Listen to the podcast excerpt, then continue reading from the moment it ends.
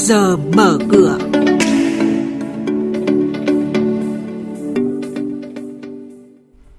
Thưa quý vị và các bạn, nhiều ngân hàng tiết lộ lợi nhuận ấn tượng trong quý 2. Doanh nghiệp đầu tư nước ngoài FDI muốn niêm yết trên sàn chứng khoán đang chờ cơ chế pháp lý. Diễn biến thị trường chứng khoán là những thông tin đáng chú ý sẽ có trong chuyên mục trước giờ mở cửa hôm nay.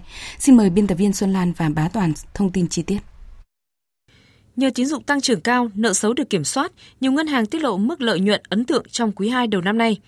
Ở nhóm dẫn đầu, kết thúc 6 tháng đầu năm nay, Vietcombank đạt 11.280 tỷ đồng lợi nhuận trước thuế, mức cao nhất trong nửa đầu năm ở ngân hàng này.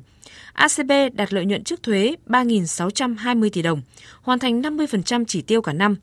Sở dĩ nhiều ngân hàng hoàn thành nửa kế hoạch lợi nhuận cả năm nay nhờ tín dụng tăng trưởng tích cực và kiểm soát tốt nợ xấu. Thậm chí, không ít ngân hàng đã sớm cạn hạn mức tăng trưởng tín dụng được cấp và đang trình ngân hàng nhà nước được nới thêm. Một thông tin đáng chú ý, các doanh nghiệp có vốn đầu tư trực tiếp nước ngoài sẽ được niêm yết và huy động vốn trên thị trường chứng khoán Việt Nam nếu được Thủ tướng Chính phủ phê duyệt cơ chế pháp lý mà Bộ Tài chính chuẩn bị trình.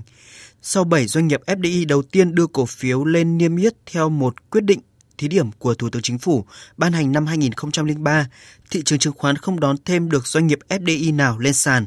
Lý do là quyết định thí điểm đã hết hiệu lực – trong khi trong các văn bản pháp lý sau giai đoạn này không có quy định cụ thể về việc lên sàn của doanh nghiệp FDI, mà chỉ quy định về loại hình doanh nghiệp có vốn đầu tư nước ngoài.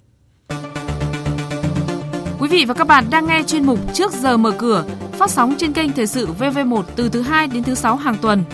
Thông tin kinh tế vĩ mô, diễn biến thị trường chứng khoán, hoạt động doanh nghiệp chứng khoán. Trao đổi nhận định của các chuyên gia với góc nhìn chuyên sâu – Cơ hội đầu tư trên thị trường chứng khoán được cập nhật nhanh trong trước giờ mở cửa. Xin tiếp tục với những thông tin về thị trường chứng khoán.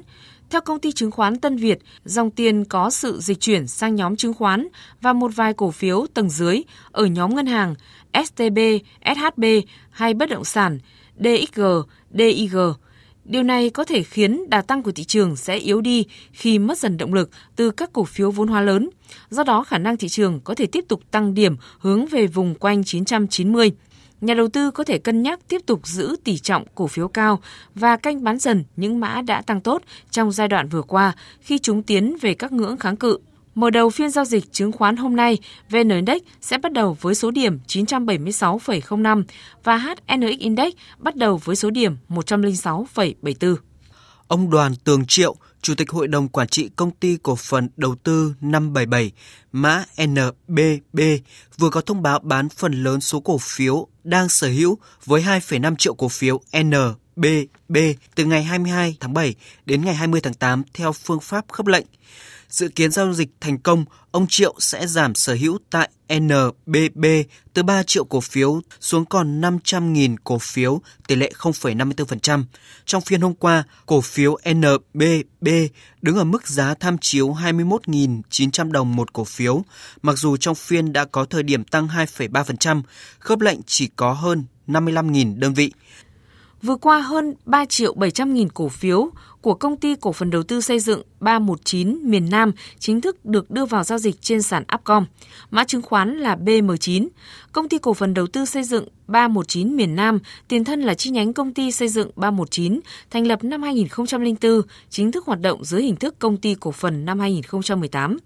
Công ty mẹ của công ty cổ phần đầu tư xây dựng 319 miền Nam là Tổng công ty 319 Bộ Quốc phòng với tỷ lệ nắm giữ chiếm 51% vốn điều lệ.